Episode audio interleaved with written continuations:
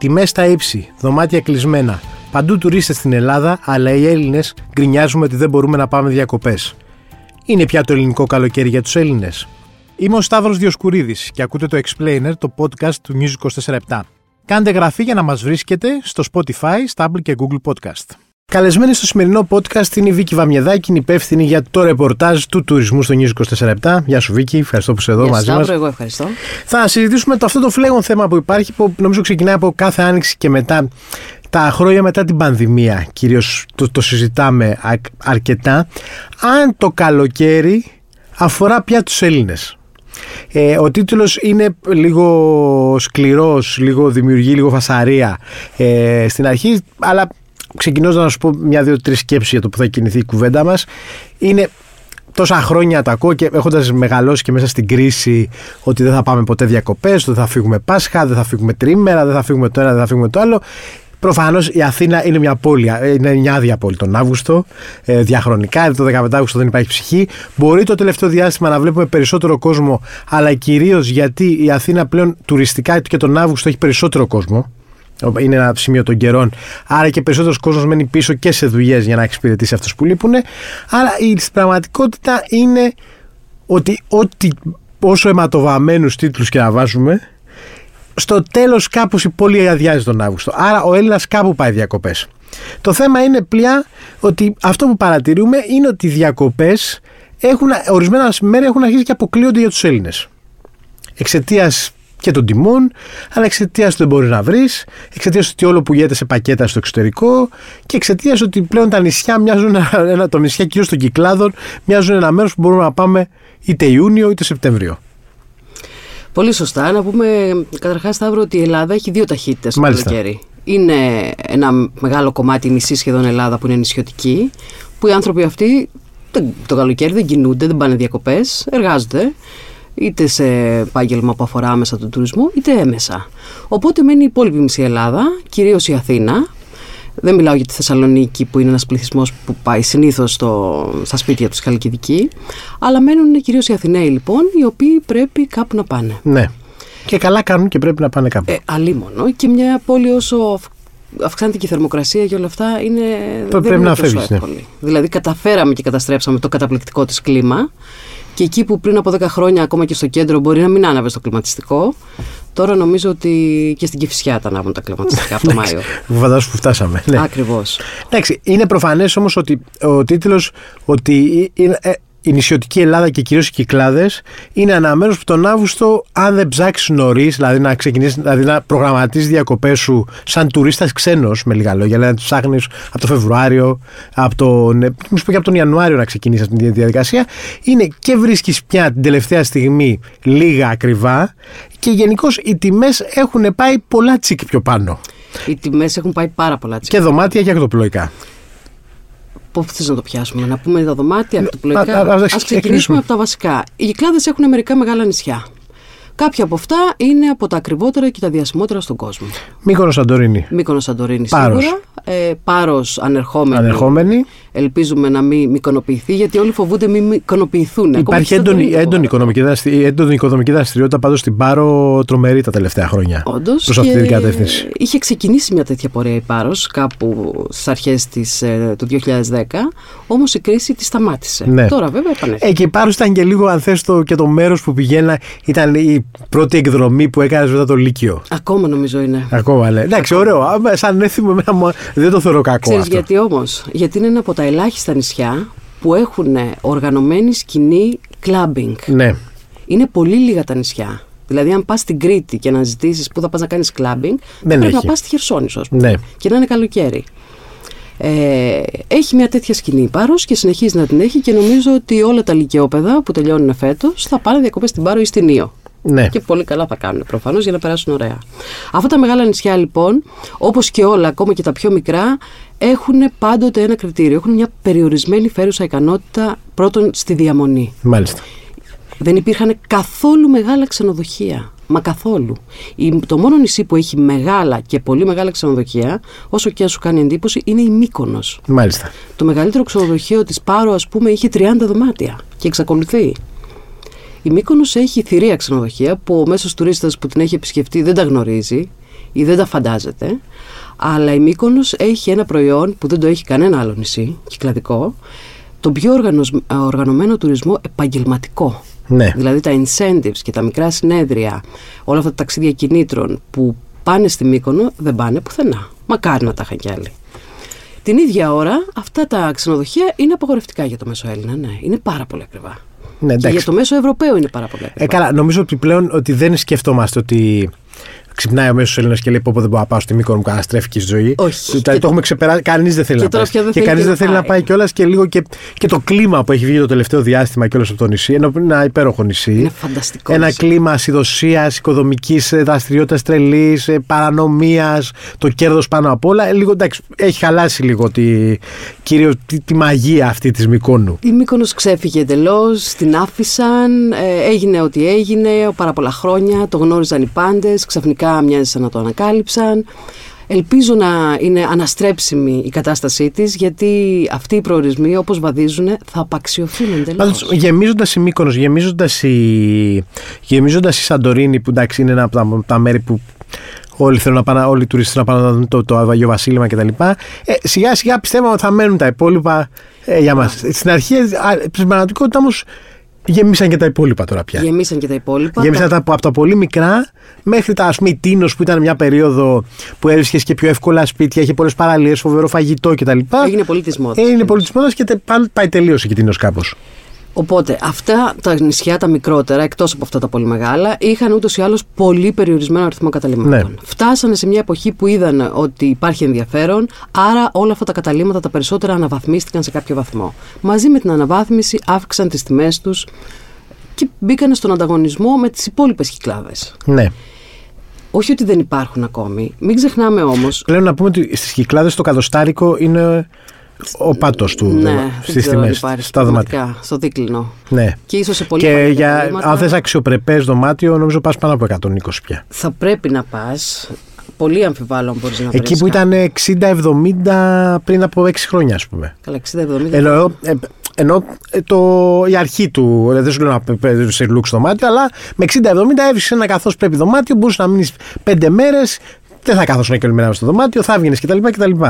Σίγουρα πάντως δεν αφορά τη μέση οικογένεια. Όχι. Καταρχάς στις κυκλάδες δεν υπάρχουν δωμάτια για τη μέση οικογένεια. Είναι Δεν υπάρχει πάρα ούτε καν πολύ στην μικρά. Άξο πια, που Ε, ήταν και οικογενειακό όντως. νησί.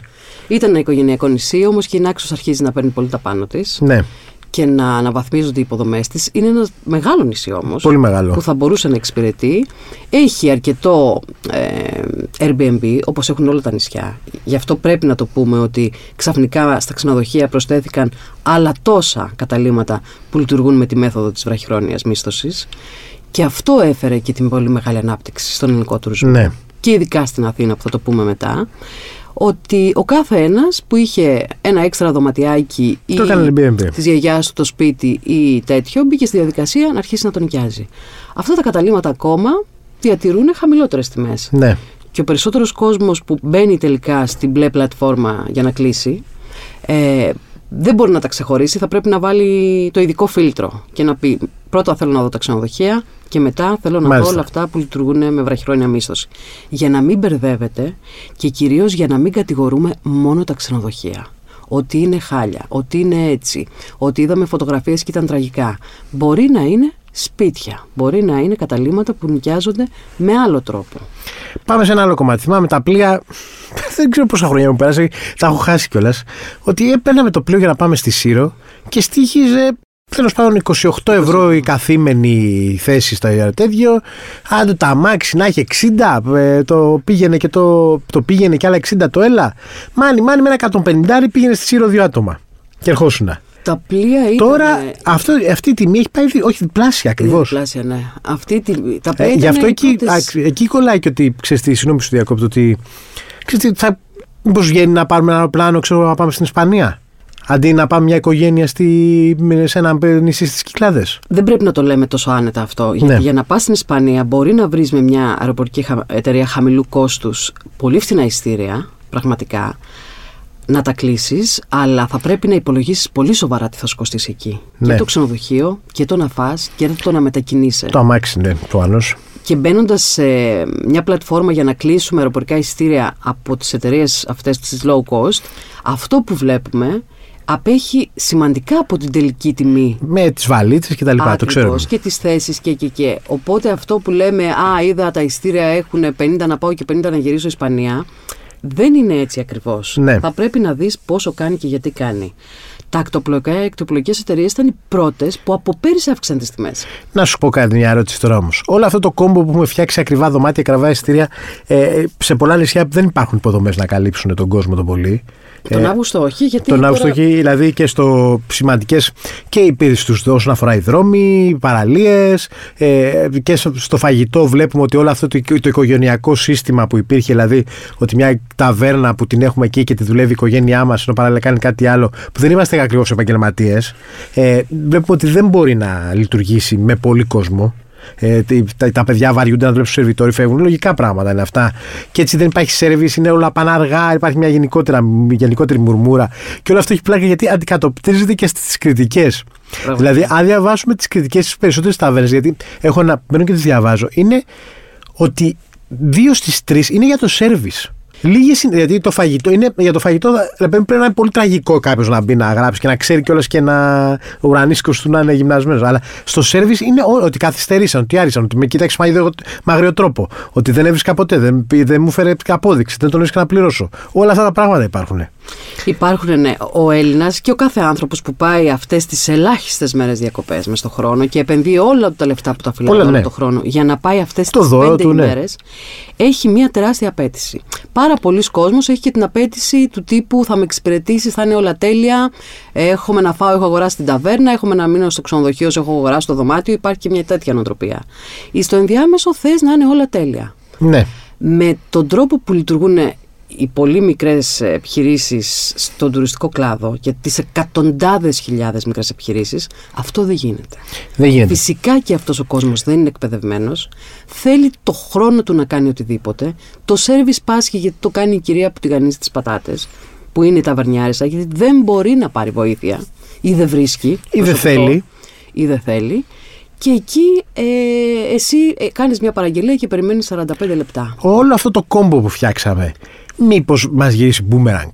Δηλαδή, εντάξει, προφανώς η χώρα είναι φιλέτο, τα νησιά είναι φιλέτο, δεν συζητιέται, η μαγεία είναι τρομερή, οι παραλίες είναι φοβερές, δεν τα συζητάμε όλα αυτά. Αλλά μήπως η εμπειρία γυρίσει μπούμεραγκ, δηλαδή και για τον ξένο. Ότι και ένας ξένος ρε παιδί μου που έρχεται με ένα μέσο μισθό από την Ιταλία ή από τη Γερμανία και έρχεται εδώ και περιμένει 45 λεπτά να φάει, μήπως του γυρίσει μπούμεραγκ. Σίγουρα, εάν δεν κάνουμε ένα πολύ καλό κουμάντο και αν αυτή η χώρα δεν αποφασίσει στρατηγικά να φτιάξει μια πολιτική για το μέλλον στον τουρισμό, ε, που αφορά σε όλα τα στάδια. Ποιος χτίζει, τι χτίζει, πού χτίζει, τι προσφέρουμε, πόσες άδειες δίνουμε. Θα γίνει κάτι πολύ καλό. Αντίστοιχα, ποιος σερβίρει, τι σερβίρει. Ακριβώς. Από το πιο απλό, το ότι το Υπουργείο δίνει αλεξέλεγκτα άδειες, ας πούμε, σε εταιρείες ενοικιάσεως αυτοκινήτων ναι. να φέρουν όσα αυτοκίνητα θέλουν στις κυκλάδες και εκεί γονατίζουν τα νησιά γιατί γεμίζουν τα πάρκινγκ, γίνεται το απόλυτο χάος και κανένας δεν ελέγχει. Μα πόσα νοικιαζόμενα μπορεί να δεχθεί ένα νησί. Πάρος; Τελεία. Ναι, ναι.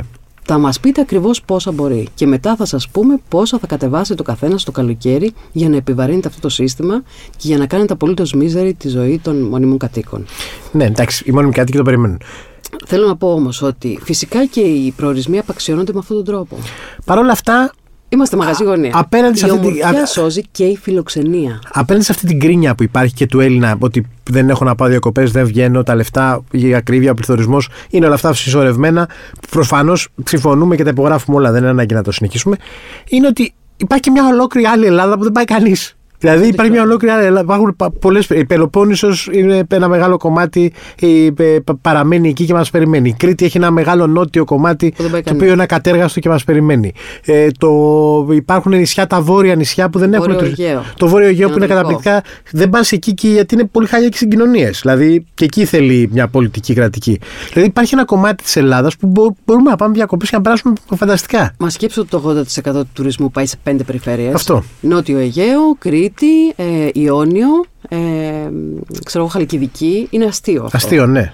Απολύτως αστείο, διότι όλα αυτά που λες είναι και φανταστικοί προορισμοί και πολύ πιο οικονομικοί και δεν μπορούμε λοιπόν τελικά να πάμε όλοι στην Πάρο, άρα κάποιος πρέπει να πάει και στη Λέσβο, η οποία είναι μαγική, ή Τυχείο, η οποία είναι απίστευτη, ή να βρει ένα πιο μικρό νησί ή να πάει στις Ποράδες ή τέλος πάντων να πάει στην Πελοπόννησο που αυτοί ποτέ δεν θα ακούσουν τη λέξη συνοστισμός και υπάρχουν φοβερά καταλήμματα και αναπτύσσεται πάρα πολύ και είναι περιοχές όπως ο νότος της Κρήτης αλλά και η ολόκληρη.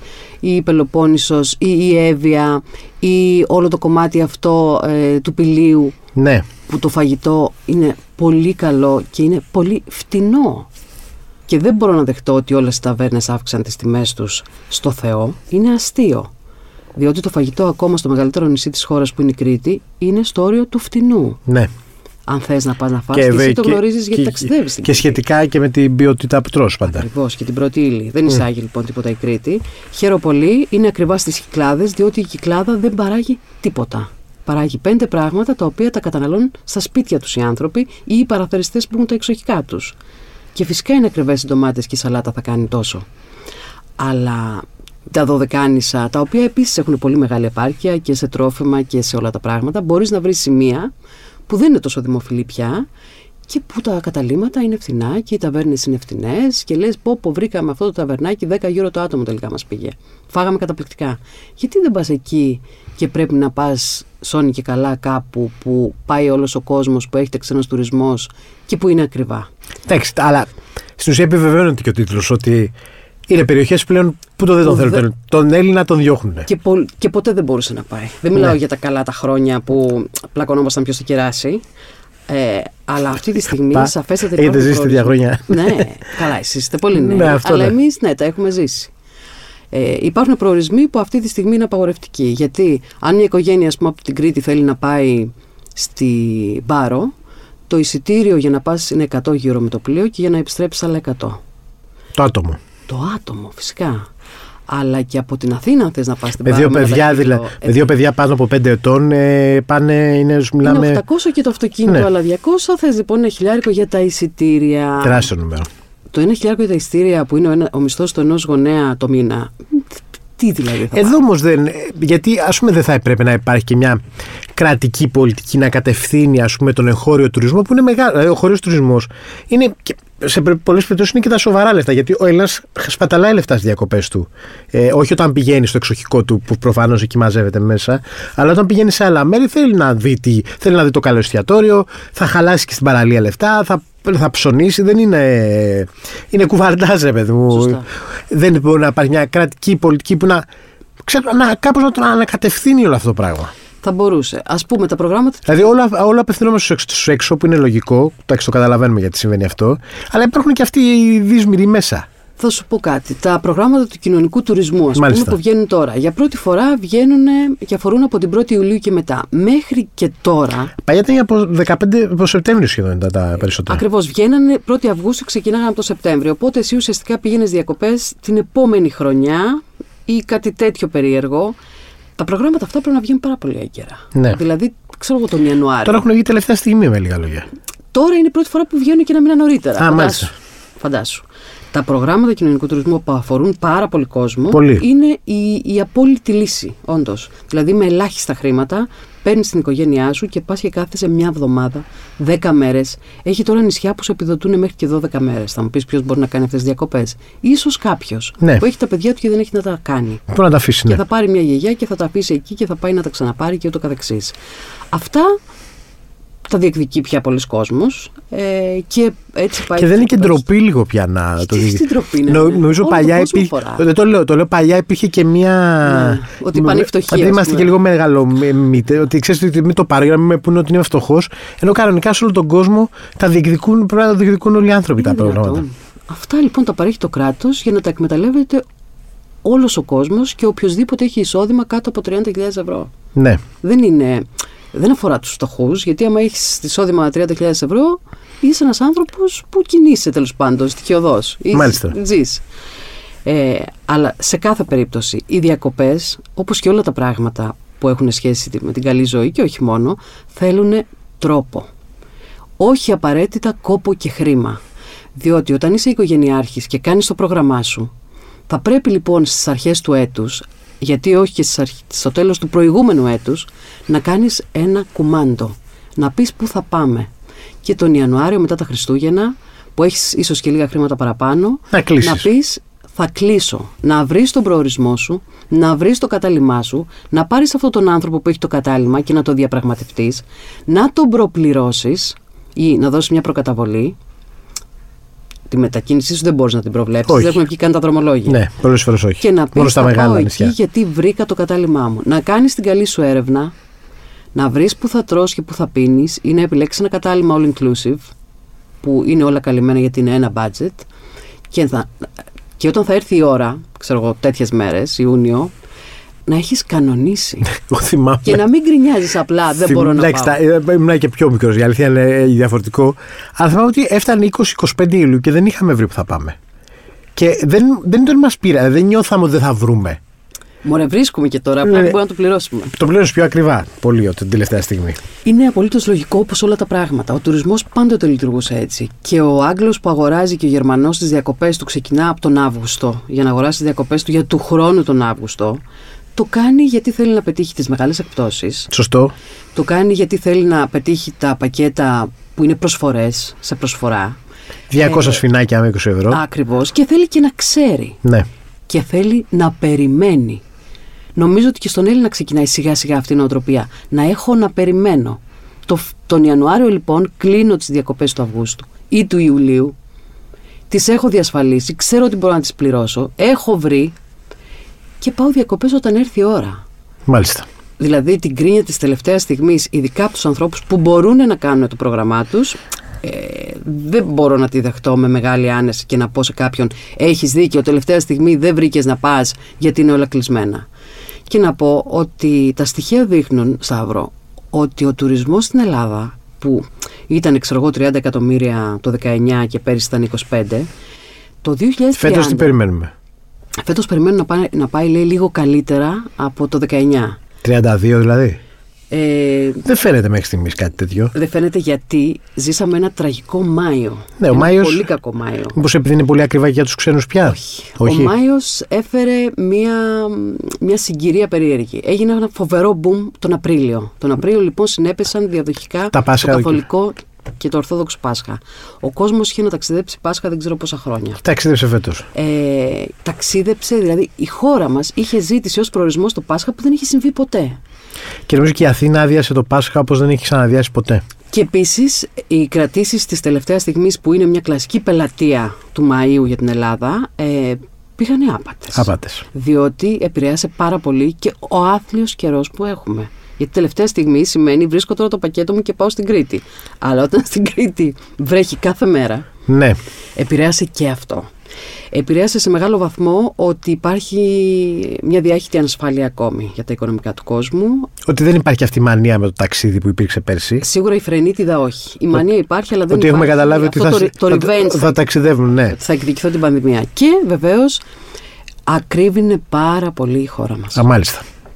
Η χώρα μας έφτασε το πακέτο, το οργανωμένο της πακέτο που έχει μέσα το εισιτήριο, τη μετάβαση, δηλαδή τη διαμονή και κάποια πράγματα ε, θεωρείται ότι έχει ακριβήνει 30% ή και περισσότερο. Και δεν είναι και, ας πούμε, αυτό δεν φαίνεις και τουρίστες και από ίδιες οικονομικά χώρες με σένα. Ναι, αλλά οι βασικές αγορές είναι χώρες που είναι πολύ πιο πλούσιες. Ναι, αλλά πώ τώρα αποκλείεις τους ίδιους στην ουσία. Που μπορεί να έρχονται Μάιο. Δεν πάμε να δούμε τη Μύκονο Μάιο. Έχουν και άλλες επιλογές πια. Γιατί ανοίξανε πολύ μεγάλες αγορές, όπως είναι η Τινησία, όπως είναι η Αίγυπτος, όπως είναι η Τουρκία, η οποία κατέρευσε. Γιατί μην ξεχνάτε ότι αυτές οι χώρες ειδικά η Τουρκία, δεχόντουσαν έναν όγκο Ρώσων τουριστών.